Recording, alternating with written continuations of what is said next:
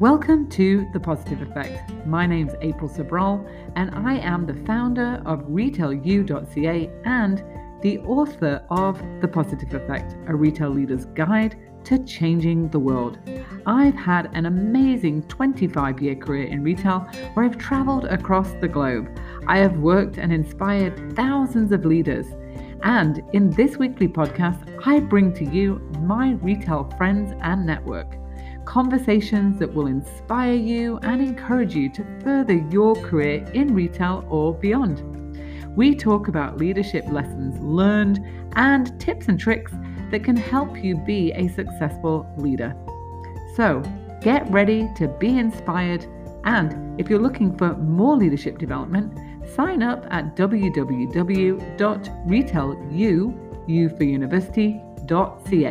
and I'll see you on a live call soon.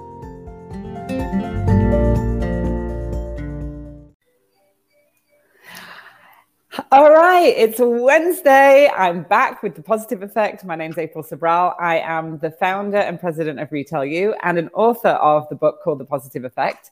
And every week, um, I show up here and go live with my amazing network of retail leaders. And this week, I'm so excited because I've got Rachel Williamson on. Hi, Rachel. Hi, April. I'm so excited to be here. Me too. You were like one of my first podcasts that I ever did. So I'm, so, I'm so, so I know I'm so thrilled now to have you on my show. So I, I can't say I'm, I'm in eternal great gratitude for you putting me on your podcast, you know, but welcome to the positive effect. Thank you so much. I'm excited to be here. I can't wait to hear the things you're going to ask me. Great. so um, before we jump into your uh, career story and everything about you, I'm just going to set it up. If you're joining us for the first time, welcome. Um, if you find this in your stream, please share it with your retail network because we want to get this conversation out to as many people as we can. Um, and if you're joining, you know, and you're, you're back because you show up every week, thank you uh, and welcome back. And as you join, just put your name in the stream in the comments. Let us know where you're coming from. And then, you know, make some comments as we go through the show. Like, what are you learning? What stood out for you? What were some insights and highlights that can really help you? Because we like to go back and read the comments afterwards and really understand, you know, you know the value add we're here to bring valuable conversations to life about retail and leadership and really talk about the positive effect of leadership and retail as a career. I'm a big advocate, like I know you are, Rachel, for having, you know, an amazing career in retail. Huge. you know, it is an it's an amazing industry to work in with so many facets. So we're going to jump right in. So, Rachel, you know, tell us who you are. Tell us, um, you know, ha- I love to ask this question. This Ron always asks this question. You know, he, he wrote that book, right? A friend of ours, yes. like The Accidental Career. So, how did you get into retail? Was it accidental? Was it intentional? Walk us through your your your retail journey into it. So first, I'll say something super funny, and that is every podcast I do, I bring up Ron Thurston and uh, and this whole coined phrase of accidental career, right? So that's hilarious that you brought it up. I know we're all uh, BFFs, so that's super fun. Hi, Ron, if you're watching, um, wherever you are, hi. Um, and so, yeah, it was completely accidental. So I wanted to be a prosecuting attorney. And um, you know, my mom and dad used to say, "You've got the mouth for like you're super outgoing and you are opinionated, and yet you should absolutely do that." So I was pretty sure that like every bad guy in the world, I was gonna put away in prison, and that was gonna be that. So I'm in college and I'm working in retail because came from a big family um, didn't have a college fund like my daughter was fortunate enough to have. And so I worked my way through school and uh, I was working in retail. And to be honest, I, I think it found me. I didn't find it. And it, you know, that feeling of when you're doing something that you know you should be doing, like from the very first job at 16, working at the shop for Pappagallo wearing my little preppy embroidered whale pants and monogram sweater and the little handbag with the button on cover and my penny loafers with the penny in it, right? Super prep. And I loved it. I loved retail. I loved the customers. I loved the merchandising. There wasn't a single thing about it. Um, and and so I, you know, I was still in school, but I was really loving retail. When I finished school and it was time to think about law school and all that, I said, yeah, I don't want to do that. I actually want to do retail. And so I got a really great job working for a small retailer and I was a buyer. So I was flying from New York to LA like every other month, going to market, um, picking assortments, monitoring sell through and i loved it what was interesting was i didn't end up going that buyer path right. in my career i ended up doing stores and then store operations but i think having that well-rounded background still helped me so much one it gave me credibility of like mm. what i knew Right. And I could sit at the table with a bunch of merchants and I could kind of hold my own, right? So that was a good thing. I was yeah. grateful for it. So yeah, so fell right into it. And now it's been, you know, three decades. Give I take. love it. Oh my God. I did not know that you had that buying background. Yeah. I had one experience of that early on in my career when I worked for this Italian retailer in London. And I remember picking the swatches for the iceberg jeans. And when it came into the store, I was like, oh my God, it has to sell now because I chose it. Right. And after that experience, I was like, I never want to take that on again. I will sell whatever you give me, but I don't want to be responsible for that. So I have a, enough respect for people that are in those buying departments because that's a hard job you know? It is a hard job and you've got you know you're managing the spreadsheets because it was spreadsheets back then right? right? what is my open to buy? How many dollars do i have? I don't want to i never wanted markdowns. I wanted right. to just sell through to the piece right? It's so ridiculous. But we did. I was buying for a company that had a store in a in an airport location as well as wow. in shopping centers. And uh, if something wasn't moving other places we put it in the airport because people traveling they're just like quick grab buy it and move on. It was all men's apparel. And uh, it was great. And i was like i I totally have an eye for men's apparel. Like I know I can see it at the market and I know what to buy and I knew sizes and whatever. I loved it. But uh, but still the niche for me was uh, was stores and yeah. So like, so walk so walk us through your next steps. So you said three decades. So walk us through because this show is really about inspiring retail leaders that you know about a, re- a, career in retail. So you've had an amazing career, right? Where you ended up oh, and what you're doing now. So walk us through what happened na- next and how you got into stores and operations. Yeah, so this is super fun. True story. Um, I was working for a different retailer. So I um, was recruited by another small retailer, but but even bigger. They had um, stores in what I'll call the tri-state area around uh, around where I live, and I was the area manager. So I was traveling around. I was hiring. I was training. I was merchandising. You know, when you're a when you're a mom and pop business, which yeah. is what these were. You're butcher, baker, cabinet maker, right? you're, you're, doing everything. There's not a visual team and you know a loss prevention team. There's not all this. You are all of this, uh, all this rolled into one, which was right. very, a really cool experience. But I was in uh, our main store here, and uh, this guy comes in and I'm um, asking him questions, and because it's a woman's store, what you doing in here? Uh, he's buying for his wife. I needed a gift for her, whatever. And I'm asking all these questions and put together an outfit, and he ends up spending a lot of money. And the next day, he's calling looking for me. Turns out the guy was a district manager for the Gap, and uh, he was like, "Yeah, what do you do? Like, what's the deal here? Great experience, loved you, want you to come work for me." He wants me to be an assistant manager at a high volume store. I'm like, assistant manager, excuse me. First of all, no, I'm not doing that. What I loved about him and what I learned early on was titles don't matter. Mm. What matters is what am I going to learn out of that next experience? And I was willing to pay me more than I was making. So who cares really? Right. Right. right. Um, but I had to, you know, that was some humble pie. Like I had to learn really quickly, like, all right, I'm going to be an assistant manager. He's like, I promise you, if you're as good as I think you'll be and as you think you are, you'll get promoted really quickly at the Gap. And I did. It, right, it was an amazing experience. And so, but that was my first foray into big box retail. So when I worked for the Gap, it was late 80s. Okay. Oh my gosh and they were on the top of their game. Mm. Uh, the black and white window, big window banners, elements of style. Anybody watching, if you remember elements of style, it was like totally. cool musicians in Gap jeans and a pocket tee and rolled up and roll and just you know they were just the coolest. And th- this ad campaign was amazing. But at that same time, Gap was opening what they called superstores. Right, I, I guess remember that. Like you yeah. remember superstores? Yeah. Okay, so I ran one of the first superstores and um, 12,000 square feet, which then was really big because Gap stores were like 3,000 square feet. So it was yeah. really big. And I had it like at holiday, back to school and Christmas, I had a team of 100 people working for me. So, I mean, it was big because you got huge freight coming in the back door and used to have to be able to bounce a quarter off the jeans. You knew the denim fold was right if you could bounce a quarter, right? So all the things you learn. You know, I said that the Gap was really my um, operations boot camp. Mm. It's where I learned what running a great store really looked like. And so I, I learned a ton. I think my time at the Gap was more about being really resourceful and finding tons of people who wanted to work at your store mm. because you needed a lot of people. You needed a lot of and people. I, yeah. And I think it was just the operations thing.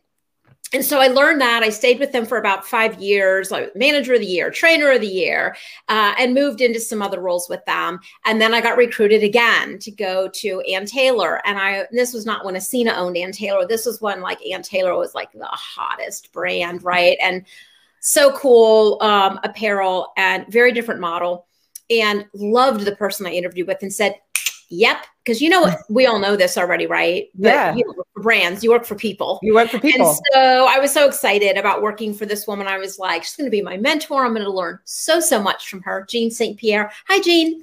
uh, just an amazing woman. And uh, so she hired me, and it was super cool to really help the brand continue to reinvent itself and we mm. opened a shoe brand which was a test and it was called loft so everybody knows ann taylor loft i did not know that, super that was... cash okay but loft used to be the shoe like the really? shoe yeah, but it was a test back in the day. And then Loft, of course, just got resurrected as this really cool younger sister stay at home kind of mom right. casual type you wow. know apparel um, but it was an amazing experience and i i you know i brought to the organization my um, strategic mentality around how do we take this business and how do we go into women's homes and how do we assess their wardrobe and how do we have them leave with a list of all the things they need to complete these outfits. And then we have an appointment and they come into the store and we finish all these outfits for them. And bam, they've got like a closet full of what feels like all new clothes, even though they didn't buy all new clothes. And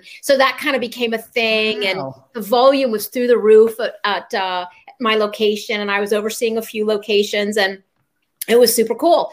And then Jean left and went to Bath and Body Works. And where do you think Rachel went? You followed her because I did follow good people. That's right. But I didn't follow her for five years. Okay. Because I was pregnant with my daughter Alexandra, who is turning 25 next month.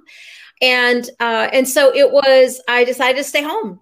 Wow. And I was like, what's gonna happen to my career? Oh no, I won't be able to be a district manager again. Like they'll think I have to start all over as a store manager. And do you know what happened is that actually didn't happen. As soon as I was ready to go back to work, Jean was knocking, ready to be a DM got the role for you. Let's go. I love that um, you're sharing. So, I love, I'm going to pause you for a minute. I love sure. that you're sharing that because that happens to a lot of women oh, where does. they feel guilty about like this decision. Do I have to like, I want to, you know, be a mom versus what's going to happen with my career. So thank you for sharing that. So it is possible. You, if you take a break, you can go back and you don't have to start again. You absolutely can. And someone might say, okay, but that was 20 years ago it's changed. We've had COVID, we've had this. And here's what I'll say about retail COVID has just been another interruption, maybe a more serious one, because the first time in my life I can remember stores actually shutting down for, for a period. But there's always been interruptions that have caused retail to go sideways. And so to think that 2020 was the first time, no. Yeah. I can track you back the 80s, the 90s, 2000, 2008, of course, the, the big recession the, and then the years leading up to the tw- you know 2020 like there's always been something right? Yeah. retail is just it just is. And and so i can tell you that i do tell that story to a lot of women who don't want to go back to work they're not ready right away and they want to stay home with their babies but they think they've spent all these years building a career and they don't want to give it up. I'm like you won't give it up though. Mm. um, and so that was an amazing experience. So alexandra started kindergarten and i went back to work and it was great and so, um, yeah, so I was, uh, I did a little recruiting for them, kind of got the city and straightened up. There was some people shortages. And then I was a DM. I had a little market and then they gave me the biggest market, which was amazing. And I learned a ton during my time at Bath and Body Works. Um, it was probably the next most meaningful time for me as far as developing my own leadership style. I learned a ton about running great stores at the Gap and at Ann Taylor, and I got to apply my own ideas and um, and grow businesses. But when I got to Bath and Body Works, you're talking about you're like one, it's 1600 stores and you are one of a couple hundred district managers. And how do you differentiate yourself? Mm. how do you um you know i've got a whole bang thing going on. Okay, there you go. how do you um how do you learn from the best who are around you? Right. And how do you grow? And how do you do it in a way where you're not you don't feel threatened? You rather are you're humble about it and you're like wow i really want to be like that district manager that just did that. Like I really watched. And so one of the things that I learned from our um, our our leaders, both my regional manager, the zone VP, the the head of stores, was you have to have this intense curiosity. Mm. Because when you're super curious about what's going on around you, you learn. You're absorbing, you're taking it in. And so curiosity really became uh, just kind of something that I I had to be about. Right. And I would I would literally use the word. I'm curious. Tell me more about that. Like, oh, what did you that. say you just did? and so I find that when you are a type A personality and you feel like you're super driven, motivated, you've been successful, whatever, it's easy to get defensive about like if someone says to you, "Oh, you should do that different or better," and it's like, "Wait, what? I thought it was so good." And mm-hmm. so what it did is it took me off that path of just how I felt like I was wired. And it took me on a new path. And I had to actually have these little sayings like, I'm curious. Tell me more about that. Like I, just I shared, love right? That, though, because that means and, that when I love that because when you're in a conversation with somebody and you actually call that out, I mean, imagine like I'm just like you saying it to me as a person, you're saying that to me. I would want to share everything that right? I'm doing right with you right? because it makes me yeah. feel so appreciated and open to you. So I love that. That's right. And so I actually had to learn. I had to learn a few new uh, lines like that that right. I could practice and learn a new muscle. Not that I had to be the best. I remember my boss at Limited 2 So was at BBW, was at Victoria's Secret, went over to I got recruited to Limited 2 to to help them kind of clean up the years and years and years of that iconic brand and take it into the future. Um, and so I had a boss there, and he came into my office one day and he said, "I need to tell you something, but I'm going to ask you permission." To give you this feedback. And so I'm thinking, oh, this is going to be so bad. So I'm like, of course, permission granted. What's up?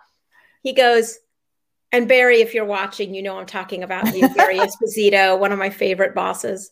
He said, I need you to release yourself of having to have all the answers all the time. Oh. I need you to release yourself from having that pressure. And I was like, but people expect it of me. Now I'm the director of store ops. They expect me to I sit in a meeting, they ask a question, and he goes, No, here's here's what you say. That's an interesting question. Let me think about that and circle back with you. I really want to make sure that I'm intentional about about what I say. He goes, You don't have to be off the cuff all the time because you just don't. That's and if you great... start to practice that, you won't feel like when you don't have, if you do have the answer, give it. But if you don't have the answer, you don't have to. He's like, I can see you getting like flushed like I have the answer to this, right? That's such a great insight. Like if I was watching this, I'd be taking notes right now because you are dropping some golden nuggets. It's like I remember having that moment where I was like, right?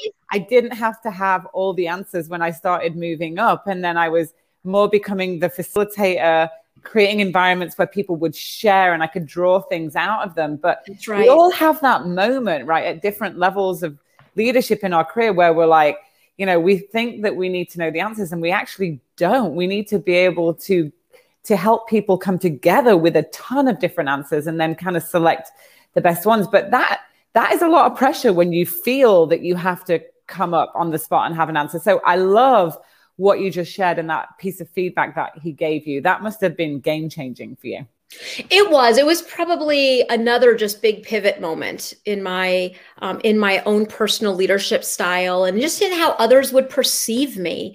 I was like, I thought I was being so helpful by having the answers, and then what I realized was some people perceive that as just she a little miss know it all. Like, what's the deal here? She just knows everything, and um, and so I did. It was it was a, a, pivot for me for sure. And I think the other thing that was cool was right after that we were doing some uh, work around DISC and other things in the organization, right. and you learn that your team really should be the D's, the I's, the S's, the C's, right? Right. Uh, right. because the mix of all the all of our different styles and our different ways of of uh, responding to things and thinking about things helped us get to jointly a far Mm. better far better answer a well, far that's, better well, that's decision the, that's the magic of working Right? with a That's diverse team, right? 100%. exactly and so you know if i looked back you, you always stop and you look back and you say okay what did i just learn here i used to have a store filled with people just like rachel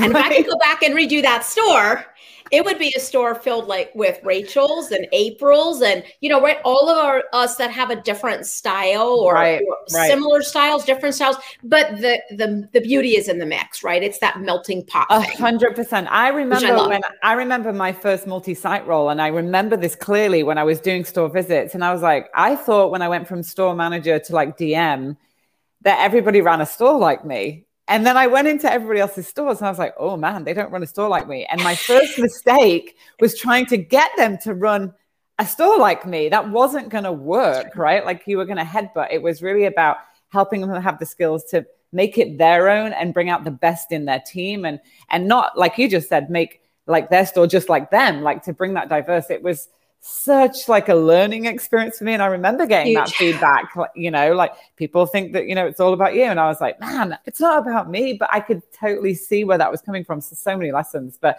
okay Yeah. so so you went from limited brands and then how, how did you get to justice was that because you ended up as the vice president of operations for justice right Yeah, I did. So Limited Two and Justice were sister companies. Okay. They weren't owned by Limited Brands at that time. Um, and and so Limited Two had like a higher end kiddo line, like we all know, iconic brand. Right. Justice was kind of her less expensive younger sister that Okay. came along. And what happened was in 2008, when of course the crises happened, um, the decision was made to close Limited Two and allow Justice to be the singular brand. It was less expensive and uh, what have you. So even though it was it was not um, a well known name at that time, like Right. Limited Two, we took a really scary leap, and of course it ended up being quite successful. And so I um, actually went from being the director of store operations for Limited Two 580 locations to having over a thousand locations. Wow. and i worked my way from director to um, avp to vp and it was such an incredible experience and it was amazing to just navigate so many changes in business. And you know when it was happening? It was like "Ugh, could one more change happen? Like this is insane. But do you know what it did? What? It prepared me for having my own business and having to build this bridge while I walked across it. You know, in the Mm. moment when you're having experiences at work that you're scratching your head going, I don't know about this. What we don't always realize is how they're preparing us for something down the road.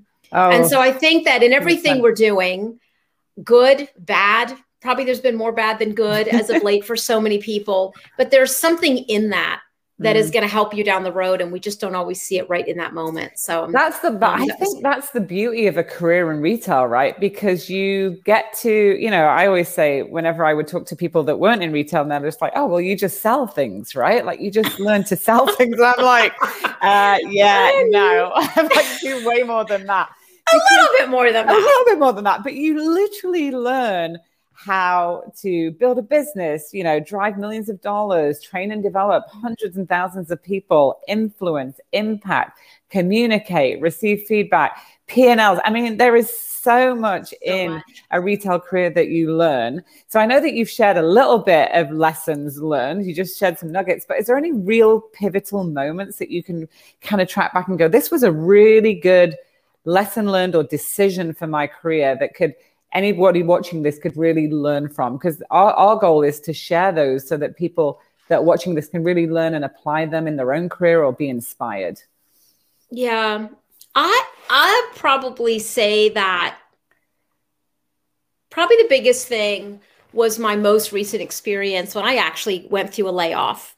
okay Um, and layoffs had been happening for probably the last 10 years, right? Because uh, after 2008, companies are shifting and downsizing, and there was always that threat. And so here we go, type A personality. What do you think I'm doing? I'm going to make myself indispensable. I'm going to become an expert on so many things. There's no way they're going to be able to do without me, whatever.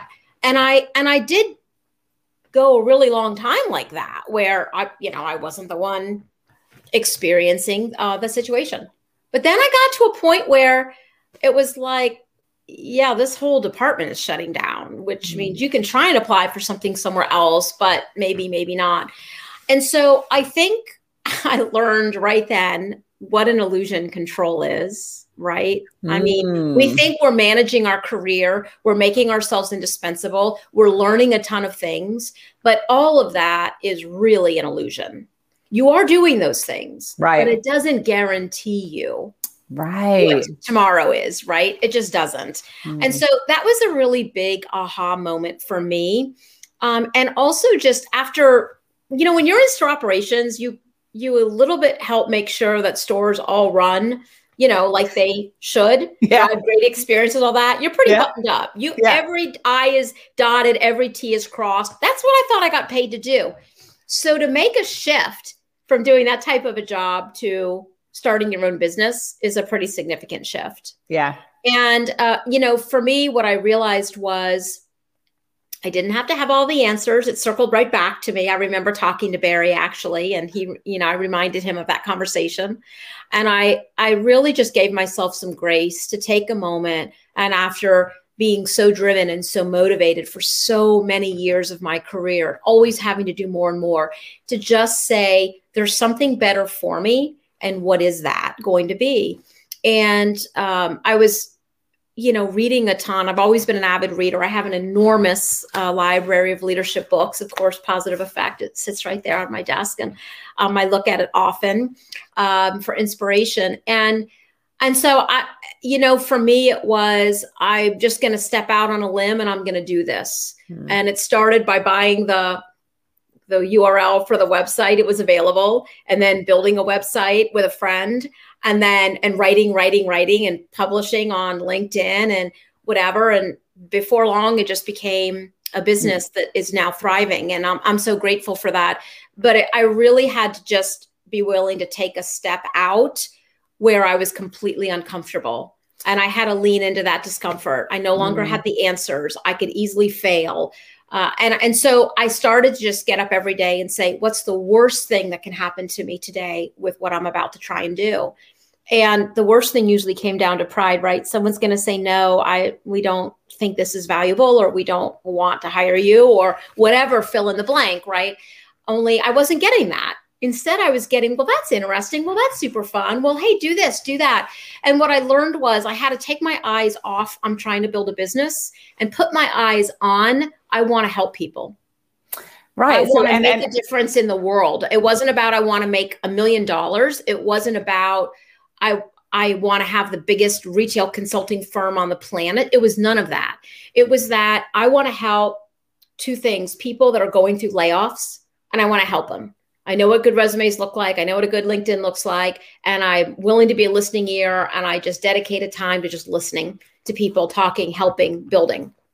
Well, and I, I think, and, and, then I, I think, said, and I think yeah, that's good. I think that's good advice for anybody, wherever you are, whether you're like you or me now, you know, helping our industry with what we're doing, or if you're in a retail career and you want to grow and pivot or whatever it is. I think that's just golden advice because if you're if you go back to our retail careers why did we grow so much in our careers was because exactly what you just said. We wanted to help people. We wanted to solve problems. We wanted to be in service to others. We wanted to build great teams and make people feel good. So you're doing the same thing now. It's just you're outside of the parameters of a brand and and, and building your own brand. But why couldn't you do that? Because you've done it for such amazing organizations. I mean a thousand stores, Rachel, that's a huge accomplishment. A thousand stores was, I don't know. I think back and I'm like, I always go, oh, when I was a DM, that was my favorite job. Like that was that was so awesome. That was my favorite.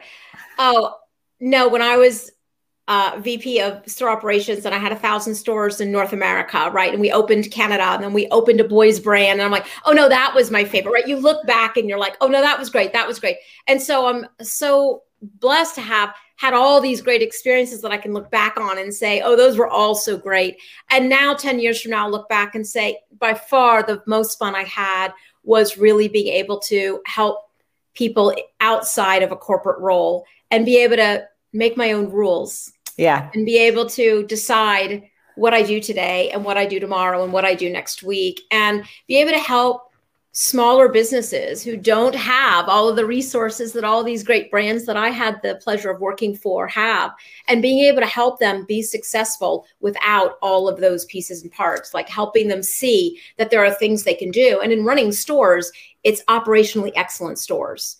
You yeah. can't have a bad leader and expect a good retail store. Oh, and you that's can't. why, and that's why I am so passionate about leadership because I can tell you from my own experience, it's like whenever I would make a, uh, if whenever I would leave a leader, if, okay, if I had a result that was not going the way I want it, or the customer comments or the insights were not great, and I left a leader in there for too long because of whatever reason, we get attached to people, we want to help people, we think we can change people. And then if I would make that, and then I, you know, I learned this, I, I kept one leader in a position too long. And then I made a change and I saw the results change dramatically and I was like, man, if I could have done that like a year ago. But I think that's that's a lesson learned. We work in a business where we connect with people, where we have build relationships. That's what makes retail so good, and that's what makes the experiences so good. But as a leader, you have to really recognize what the impact of leadership does on a business. And it's one of those things. It's like I get asked all the time, "What's the ROI of leadership development?" And I've just started talking about ROE return on expectations instead of return on investment.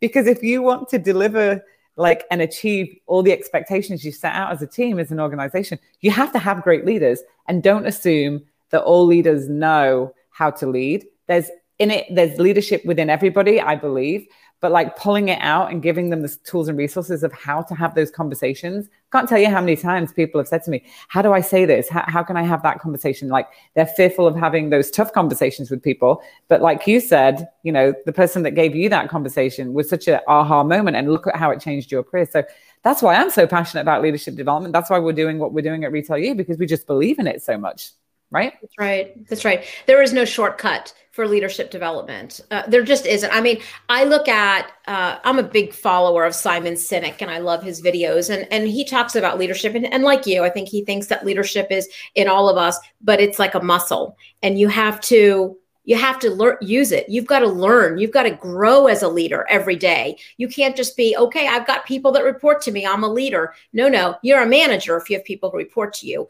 Yeah. you're a leader when you take those people and you and you develop them to be the best that they can be. So we're coming up to 9.30 i could stay talking to you for like I know. I can't even believe it's the end of the time. April, so, whatever. We're going to stay on a bit longer.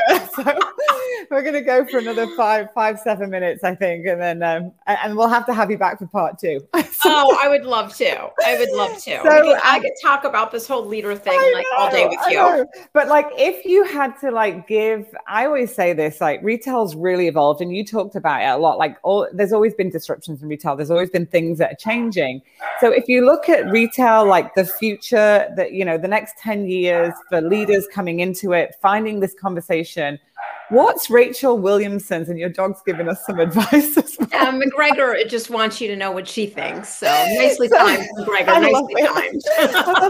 so what what um what advice would you give retail leaders to be successful in the future? Like what's Rachel Williamson's advice, you know?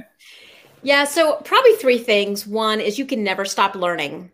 Uh, so sign up, take classes, watch videos, read books. Amazon is probably delivering another leadership book today. Um, I'm an executive coach, and so I work through with people. Um, I work through books with them on. Yeah. How they're learning and developing. So I would just say you you can never stop learning. That's number one. You we've never arrived, right? Right. Um, number one. Number two you've got to really learn to be resilient. And I think there's a lot of folks that struggled. We learned in 2020 who the resilient ones were. And I think to be effective in retail, you have to be resilient. You've got to be ready to pivot and do something different. Uh, in order to make your store make sense, and then um, I think the third thing is is you really have to be in tune with your customer. You know, we have a tendency to think our ideas are fantastic. We're, we're smart people, right? We have great ideas. But what I'll say is if they're not solving for a customer pain point or something that the customer maybe isn't even a pain point, but something that doesn't make the customer's experience better, it's probably a waste of time, energy, and money. Um, and so I would just encourage, I'm a big design thinking um, person, an advocate. And uh, I believe if we use empathy to understand our customers' pain points, and that customer, by the way, can be your internal associates, your internal customer, and it can be your external customer but uh, but those are probably the three things that I. How, how, that's such great advice, and like one thing I used to do religiously when I was running stores was I would go into the stores and I see you on LinkedIn, drive into a mall, going yep. to talk to store managers. I think what's yep. unique about what you're doing is you talk to store managers constantly. They have the answers, by the way. For any head stores or regional managers that are listening, stop trying to come up with all the answers. Get out of the office, get in your car, drive to a store, talk to your managers, talk to your stock associate, talk to your part-time salespeople, and they will tell you what you need to solve for, and they're usually right. So uh, I find that's where I'm the most inspired is when I spend time talking to leaders in our retail stores right now and, and understanding what their struggles are and what they're hearing from the customer. And that's the best place to start. 100%. I remember the last thing I did at David's Tea before I left was bring 50 managers to the office, sat them in a room, had a p- massive post-its on the wall, all different departments, and was like, write down what you do from a process standpoint, how long does it take you? And then we spent them, and then they presented to the departments, and then we spent the next six months flipping those post-its, you know, to to to taking away, get, uh, helping them get their time back with the customer, yeah. as opposed to looking for a price tag, which took them half an hour, which the office didn't even know, right? So, like to me, that is so important, especially we've been in a year of social distancing to get back in the stores. So That's right. your, your advice is golden. And I love the name of your company. I found you. you because of your social posts and the name of your company. I'm like, running great. What? What's it called again? It's like running, running great, great stores. stores. I'm like, yeah. yeah, who doesn't want to run great stores? You know? And I bought and I bought a I bought myself a Mini Cooper last year, British Racing Green with the Canadian the uh, English flags on the mirrors and the license plate on the front is running great stores. And so as I travel around, there's like managers that will write a note and leave it on my windshield or like, are you in my store? Where are you? It's so cute. I keep all of those but um, it's really fun. And when managers are around and they'll lean on the on the bonnet and I'll take their picture. And those are gonna we're gonna start a social media uh, oh. campaign around those. Like I am running great stores, like oh just oh managers out there. Oh, now, look, now yours is falling in the background. That's funny. He's oh, your timer. He's like, I think y'all's time is up. I know. So, how, Rachel, how can people? This was an amazing conversation, and I am going to have you I'm back so for part glad. two. But Good. how can people find you? I know that you're launching now something new in your business, an operation yep. toolbox or something like that, right? I am launching the re- digital retail playbook, and uh, you can learn more about it if you go to runninggreatstores.com and just click on retail playbook. It'll tell you all about it. It's a subscription based model for retailers, small retailers or larger emerging retailers to be able to have all of the operational um, all the operational excellence that they need to run a really great business people customer experience and operational excellence. So it's super exciting. I've been selling it like crazy uh, and it's it's going to help so many retailers be able to run great stores and and drive better customer experiences which will result in ta-da better, better sales. Results, right? Just, we're not a nonprofit, right? Retail is out to make money. So and we um, need to because if yeah, we, we out, if, if we keep driving results and helping businesses do that, then there'll be more people to be employed in jobs. So it's it's all good, right? Absolutely. So I, I can't it. thank you enough for all the work that you're doing in our industry. Mm-hmm. You're a positive force making a positive impact on everybody that you come into contact with. So I can't thank you enough. And I'm just so happy that I'm a friend of yours now. oh, thank you, April. Well, thanks for today. It was so fun to get a break from my day and all my meetings. And of course, now I'm going to jump back into them, but it was awesome and so much fun. Would love to be back anytime. So with that, you know, like you got all our golden words and wisdom and, and learned a bit more about Rachel's story, you can reach out to her. We'll definitely go back and share anything that you learned from this conversation. And I'm going to say it again. If you find this in your feed, please share it. Share it with your retail network because these are amazing golden conversations, mentorship conversations, really, that are coming to life that have never really been on a platform like this before. So, can't thank you enough. And um, we'll see you next week on another episode of The Positive Effect. Bye for now. Bye, Rachel. Thank you. Bye. Thanks, everyone.